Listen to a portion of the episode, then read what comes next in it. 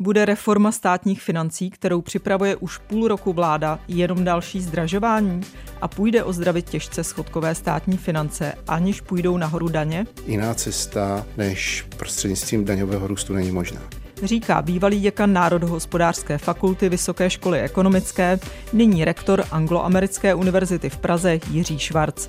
Od mikrofonu zdraví Jana Klímová. Peníze a vliv.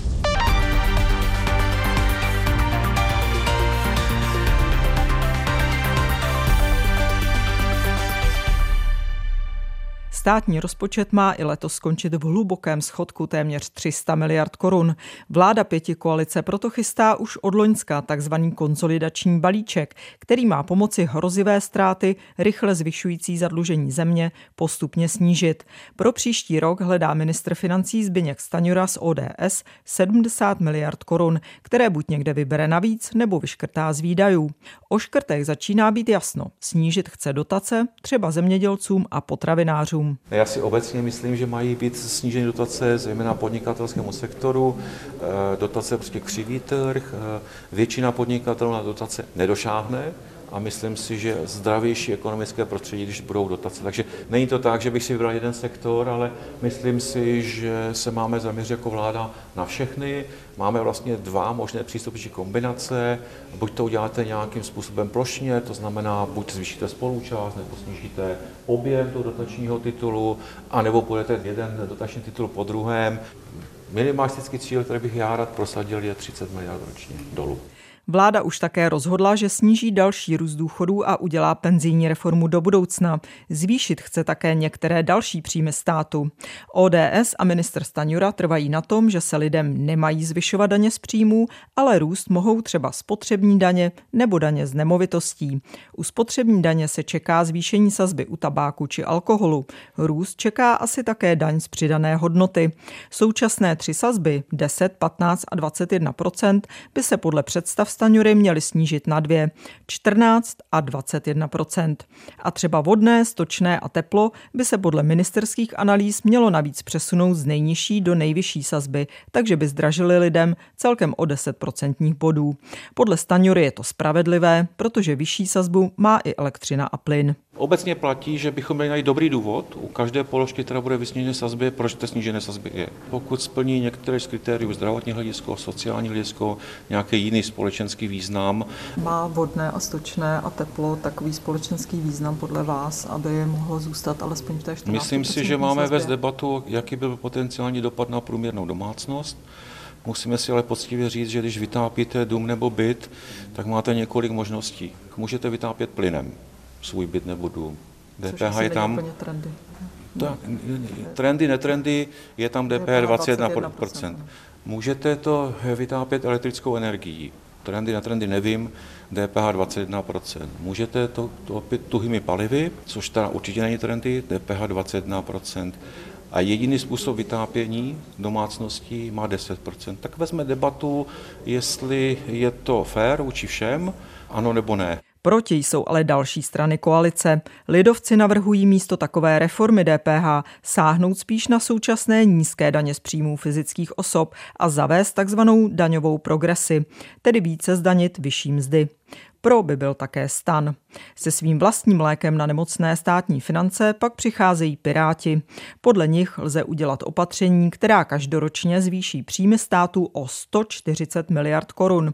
Nejvíc z toho 50 miliard navíc má přinést omezení daňových úniků, říká finanční expert Pirátů, politický náměstek ministra financí Jiří Valenta. Myslíme si, že je potřeba zaměřit se na kontrolní mechanismy a a budovat dál schopnosti státu a dál ty schopnosti rozvíjet a ty daňové optimalizace efektivně potírat. A, je to v podstatě o tom zdaňovat lépe, nikoli zdaňovat více. Dalších 30 miliard korun ročně by podle Pirátů šlo získat snížením nákladů na splácení bilionového státního dluhu. A to pokud by šlo Česko takzvanou dánskou cestou, tedy navázalo by svou měnu z části na euro tím, že by vstoupilo do evropského mechanismu směných kurzů, pro nějž se používá zkratka ERM2. Klesly by tím budoucí úroky z půjček, říká Pirát Valenta. Nám se obsluha dluhu prodražuje, a to jak z důvodu toho, že roste naše zadlužení, tak z toho důvodu, že rostou ty úrokové míry. ten úrokový diferenciál mezi státy v RM2 a, a námi je ta cesta, jak ušetřit. Je to v podstatě způsob, jak dát trhům pozitivní zprávu, že, že patříme do Evropy a, a je to zároveň cesta, jak firmám uh, snížit náklady na, na jejich dluhovou službu. Minister Staňura to ale odmítá. Všichni experti, s kterými jsem mluvil, říkají, že pokud nemáte pevně stanovené datum vstupu eh, do eurozóny, například do dvou let, tak ten systém nese jenom mínusy a jenom náklady a nic pozitivního nepřenáší. Peníze a vliv. Jasno o balíčku vlády má být do tří týdnů a jednání, jak je vidět, nebudou jednoduchá. Když necháme politiku stranou, co by se mělo ideálně udělat s daněmi?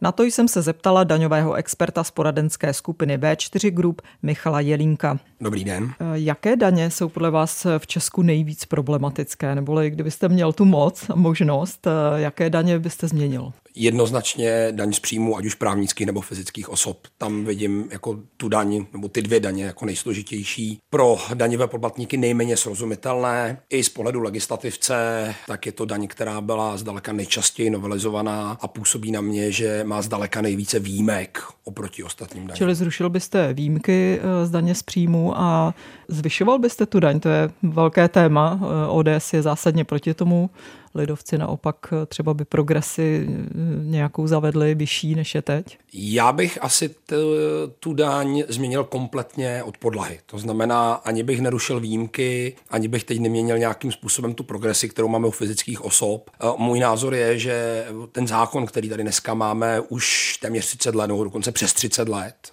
tak eh, by potřeboval kompletně změnit. To znamená nedělat parametrické změny toho zákona, ale ten zákon napsat kompletně nový. Mm. A uvedl byste nějaký příklad, jako co vám tam tedy tak eh, nejvíc vadí jako v tom zákoně? V čem je asi největší bordel, lidově řečeno? Je, straš, je to strašně moc.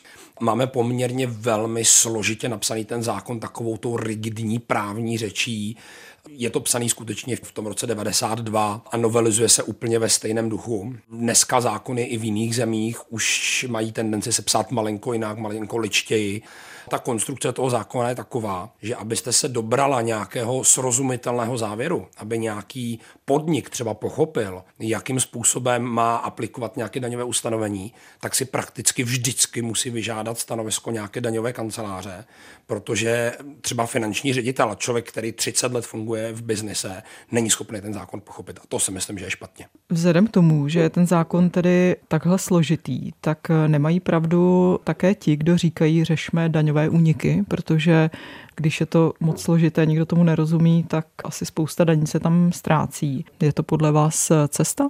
Já jsem dokonce přesvědčený o tom, že to jde ruku v ruce s tím, o čem jsem mluvil před chviličkou. Eh, čím ten zákon je košatější, čím je složitější, čím má více výjimek, tak tím logicky dává větší prostor pro nějaké daňové úniky. My skutečně dneska máme některé ustanovení zákona, Piráti je chtěli dříve rušit, které umožňují podnikatelům velmi, velmi řeknu hezky optimalizovat daňově a dokonce legálně optimalizovat, protože v tom zákoně ty výjimky jsou. Pokud by eh, došlo ke zjednodušení daňového zákona, eh, tak by to samozřejmě dávalo daňovým poplatníkům mnohem méně, méně příležitostí, jakým způsobem s těmi daňovými úniky bojovat. To je pravda. Hmm. Vláda se nicméně spíš než na celkové zjednodušování toho systému, tak to vypadá, že se chystá spíš zvýšit některé nepřímé daně. Je podle vás prostor zvedat spotřební daně a když už tak u jakých položek? Spotřební daně jsou určitě jedna z možností, kromě teda toho DPH, což je ta druhá významná nepřímá daň ale tam je potřeba skutečně mluvit o některých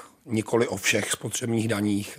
Jednou z hlavních položek je samozřejmě spotřební daň z minerálních olejů, to znamená pohonné hmoty, tam si neumím příliš představit. To by... Že by se to ještě více zdražovalo. Přesně tak, to by tady jsme vyvolávali hmm. skutečně nějaké sociální nepokoje.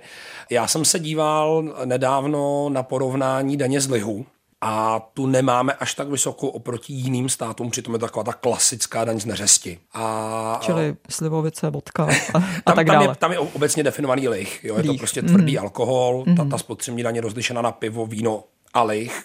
A tuším, že v roce 2021 jsme byli nějací 17 uh, v pořadí to znamená, nemáme, nejsme ani v polovině hmm. zemí Evropské unie z hlediska výšky daně hmm. z lihu. Takže tam ten prostor určitě vidím. U vína asi tam je dokonce e, nulová daň. U vína, je, u vína je nulová daň, myslím, že nejsme zdaleka jediný stát Evropské unie, který hmm. to tak má. U piva uh, máme velmi nízkou daň, ale tam je to v České republice velmi politické a sociálně citlivé téma. Hmm. Možná se k pivu ještě dostaneme, hmm. protože další nepřímé daně, které chce vláda zvyšovat, je DPH, respektive vláda tvrdí, uděláme reformu, e, místo tří sazeb máme mít jenom dvě. Je to podle vás oprávněný argument, že je potřeba to zjednodušit, tedy mít jenom dvě sazby, protože když se podíváme na přehled zemí Evropské unie, tak to není nic neobvyklého, že mají země tři sazby DPH. Máte naprosto pravdu, není to nic neobvyklého. Naopak neobvyklé je mít jenom dvě. Většina států má tři. Eh, evropská legislativa umožňuje i čtyři sazby. Ano, od nuly do pěti procent. Od nuly do pěti procent. nějaké zvláštní případy. Přesně tak, přesně tak. Ty tři sazby, které dneska máme, eh, jsou spíše normálem v Evropské unii. Takže tady to není o nějaké složitosti pro pochopení té daně, tady to je spíš o tom, že čím více máte sazeb, tím je větší tlak na vládu, aby přeřazovala některé produkty a některé služby do těch nižších sazeb. Hmm. Bylo by podle vás třeba oprávněné vrátit se k tomu, co tady bylo dřív, kde byly dvě sazby, eh, jenom 5 a 23% Je to tak, byly, byly dvě sazby 5 a 23% Nejsem schopen posoudit, jestli to bylo lepší nebo horší. Já jsem skoro přesvědčený, že v dnešní situaci je asi lepší ty tři sazby zanechat, protože se nacházíme v sociálně citlivé hmm. době inflace zasáhla mnoho nízkopříjmových skupin obyvatelstva a tady by si ta vláda měla nechat ten prostor, eh, ten luxus toho rozhodovat si, co půjde do nižších sazeb a vyšších sazeb. V době, kdy bychom řešili pouze deficit státního rozpočtu, ale nečelili jsme nějaké inflační a jiné krizi, tak asi z pohledu daňové teorie je vždycky lepší, aby ty sazby třeba byly jenom dvě, aby ten, ten tlak na vládu byl menší. Jedny z položek, které mají přejít právě z té nejnižší sazby 10%, kterou by rád eh, minister Staňura zrušil, tak je vodné, stočné a třeba i teplo. Co si o tom myslíte? Je to obvyklé třeba v zahraničí, aby tyto položky byly v té nejvyšší eh, sazbě DPH? Nemám detailní přehled o tom, v kterých zemích, kde jsou zařazeny vodné, stočné, po případě hmm. elektřina a plyn. Já si myslím, že ta diskuze ale dneska někde úplně jinde pokud máme sociální situaci, kterou máme, tak vláda, pokud bude přeřazovat některé položky skokově z 10% do 21%, a jsou to položky, které e, zasáhnou prakticky jenom ty nízkopříjmové skupiny obyvatelstva, tak vláda byť jakkoliv pravicová nebo liberální, by, by měla zvažovat ty dopady na, na, na ty občany. Takže tady to není ani příliš o nějaké daňové politice, řeknu z pohledu daňové teorie. Uh, tohle je čistě politické rozhodnutí a já jsem osobně přesvědčený, že, že ten skok by měl být menší. Ještě do toho, eh, kromě toho, že by vláda tedy zdražila vlastně vodné stočné, tak by snížila některé daně z hazardu. Dává to smysl? Je to úplně, úplně jiný příběh.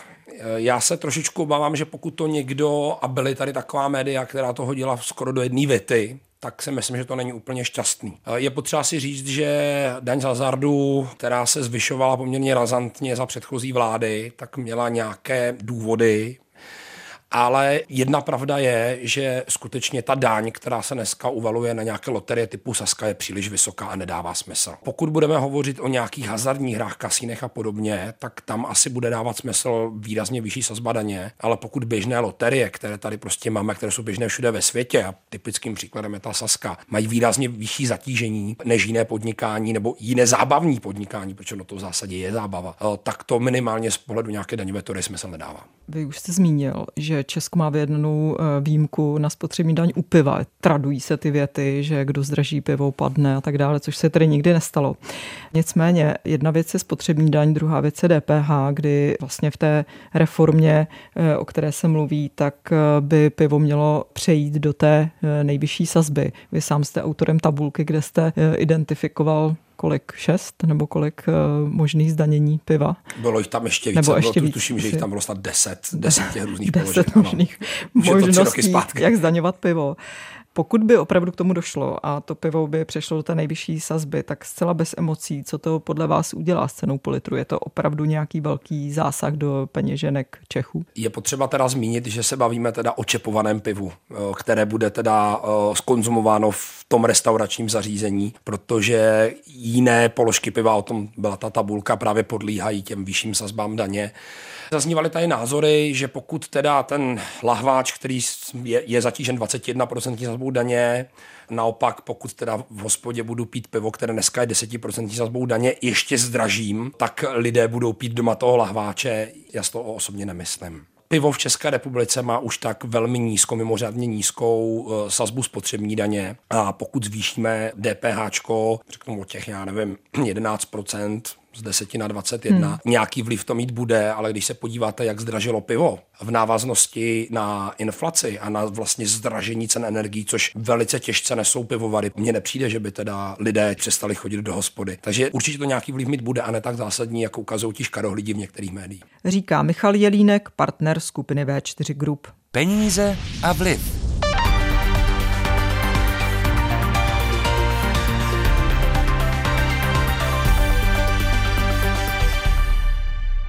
A jak se na dosavadní reformní nápady vlády dívá ekonom z řad akademiků? Mým hostem je bývalý děkan Národohospodářské fakulty Vysoké školy ekonomické, zakladatel ekonomického liberálního institutu, nyní rektor Angloamerické univerzity Jiří Švárc. Dobrý den. Je podle vás možné, aby vláda uzdravila státní finance jenom tím, že na jedné straně výdajů škrtne třeba dotace a na druhé straně zvýší DPH spotřební daň? Obávám se, že v případě 15% deficitu státního rozpočtu, který teďka máme, tak to možné není. A jaká je podle vás ta cesta? Protože vláda, především tedy ODS, jako strana, eh, která má svého ministra financí, tak trvá na tom, že nebude zvyšovat daně z příjmu fyzických osob ani firem, což je vlastně velký výpadek po zrušení superhrubé mzdy. Co by se tedy s tím rozpočtem dalo dělat, aby to mělo smysl? Jako ekonomovi, kterému po roce 89 je vždycky přisuzováno adjektivum liberální, tak se mi to velmi těžce říká, ale jiná cesta než prostřednictvím daňového růstu není možná. Byla by tedy nejjednodušší cesta vrátit se ke zdaňování superhrubé mzdy? Ano, to je nejjednodušší cesta. Superhrubá mzda byla zrušena na dva roky, takže nic nebrání tomu, aby v situaci, v níž jsme, a to je mimořádná situace, ta situace je stejně mimořádná, jako byla situace covidová. Takže aby vláda se k tomuto vrátila. Jenomže ministr financí Staňura na to říká, že to není pravda, že to bylo zrušeno na dva roky, protože to v tom zákoně není. A že to jenom říkalo hnutí ano a oni, že nic takového neříkali. A trvá na tom, že se k tomu vracet nebude, byť Národní rozpočtová rada říká, že kvůli tomu vypadlo vlastně z příjmů 120 miliard korun. Tak pokud to říká pan minister Staňura, tak já zase nemám důvod mu nevěřit. Pak je třeba přijmout jiná adekvátní opatření. A jaká by to tedy byla? Dá se tedy zvyšovat daň z příjmu jinou cestou než vrácením se k superhrubé mzdě? Určitě to jde, ale bude to bolestivé. Otázka samozřejmě je taková, jak udržet fiskální politiku v rovnováze při minimálním zvyšování daní a je třeba jít po efektivním zvyšování daní. Těch daní, které nám skutečně zajistí ten očekávaný přínos. A jaké by to tedy bylo? Jak byste si myslel, že by mohly vypadat daně z příjmu? fyzických osob nebo právnických osob? Tak u daní z příjmu právnických osob eh, bych to zvyšování viděl velmi zlé, protože by se jednalo o postižení jejich konkurenceschopnosti, ale bude pravděpodobně potřeba uvažovat o zvýšení daně z příjmu fyzických osob, přímých daní. Tam je teď sazba 15 pak až u těch vyšších příjmů je potom vyšší zdanění. Na jaké sazby bychom se tedy podle vás mohli dostat, třeba i když se podíváme do okolních zemí, jak se pohybují? To si nedovolím říci, ale občané musí vidět, že ten stát a veřejné statky něco stojí, že oni musí za to platit. To je velké pozitivum přímých daní, protože když se jedná o nepřímé daně, tak to ti občané necítí a požadují stále více a více dotovaných statků, které jsou v mnoha případech zcela iracionální. Je podle vás cesta, kterou navrhují třeba lidovci, eh, zvýšit právě tu daňovou progresivitu, že by se zavedly třeba tři pásma podle výše příjmu a ty by se zdaňovaly rostoucí sazbou? Já nejsem přivržencem velkých daňových progresí, ale my už tady jak si progresivní daně máme. Takže je to jedna z cest, ale růst daní a růst toho státního břemene musí pocítit všechny vrstvy obyvatel všechny vrstvy obyvatel. A je třeba si uvědomit, že prostřednictvím daní řešíme pouze příjmy státu. My bychom neměli vůbec řešit sociální politiku. Na sociální politiku máme úplně jiné nástroje. Sociální politika je pro adresnou podporu, když to daně jsou plošné ve své povaze. A s tím je třeba pracovat, protože pak si stěžujeme, že když snížíme daně, takže ten pozitivní dopad toho snížení bude působit i na bohaté. To samozřejmě nemusí, protože oni to vůbec nepotřebují. Vláda tedy sází, jak jsme si říkali na začátku, eh, zatím spíše na to, že nechce hýbat eh, s přímými daněmi, nebo respektive tedy především ODS a TOP 09. Dívá se spíš na ty nepřímé daně, to znamená DPH a spotřební daň. Je podle vás eh, tohleto cesta a vidíte tam ten prostor? Nebude to prostě jenom eh, další zdražení, eh, kterého jsme svědky už teď, kdy lidem brutálně rostly ceny potravin a energií? Tak ceny potravin rostou mimo jiné kvůli nedokonalostem na, na tom našem potravinovém trhu. Ceny a energii... nikdo je ale nedokáže odstranit zatím, bohužel. Nikdo je nedokáže odstranit, protože se tím nezabývá systematicky. Všichni se tím zabývají, akorát když to bije do očí, když nějaká skupina obyvatel začne protestovat a ty protesty začnou narušovat společenský konsenzus v zemi. Dlouhodobě se u nás nic neřeší. U nás se akorát hasí požáry.